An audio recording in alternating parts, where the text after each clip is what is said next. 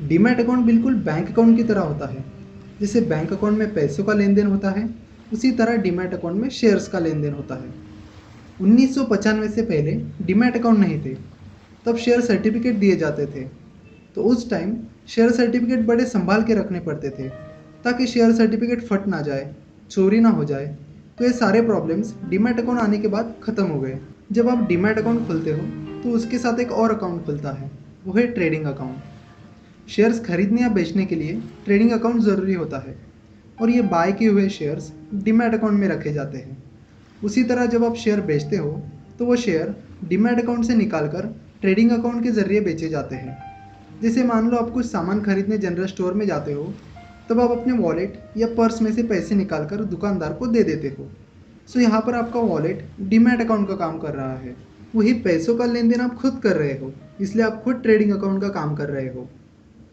Demat account खुलवाने के लिए कुछ बेसिक डॉक्यूमेंट्स की ज़रूरत होती है, जैसे कि pan card address proof photo पिछले तीन महीने की बैंक स्टेटमेंट एक कैंसल्ड चेक और जितनी अमाउंट आप इन्वेस्ट करना चाहते हो, उसका एक चेक हाँ अगर आप किसी बैंक जैसे कि आई सी आई सी आई एस बी आई इनके पास डीमैट अकाउंट ओपन कर रहे हो तो आपको चेक देने की कोई ज़रूरत नहीं।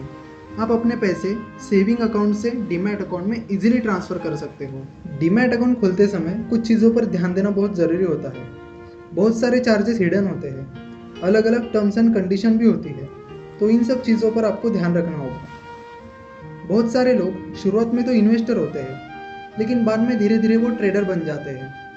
स्टॉक मार्केट में नए होने के कारण उन्हें ज़्यादा एक्सपीरियंस नहीं होता।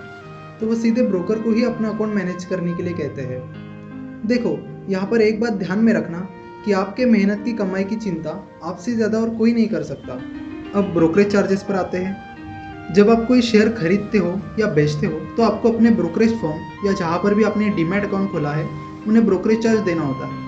आपको प्रॉफिट हो या लॉस हो, आपको शेयर खरीदते वक्त भी ब्रोकरेज चार्ज देना होता है और शेयर बेचते वक्त भी। आगे चलकर हम ब्रोकरेज चार्जेस टैक्स और अन्य चार्जेस के बारे में भी बात करेंगे। तब ये सारी चीज़ें आपको डिटेल में समझ जाएगी। अगर आपको डीमैट अकाउंट रिलेटेड कोई कन्फ्यूज़न है या स्टॉक मार्केट रिलेटेड कोई सवाल है तो हम आपकी मदद कर सकते हैं। Feel free to call us our contact number is 9049 or you can whatsapp us on the same number.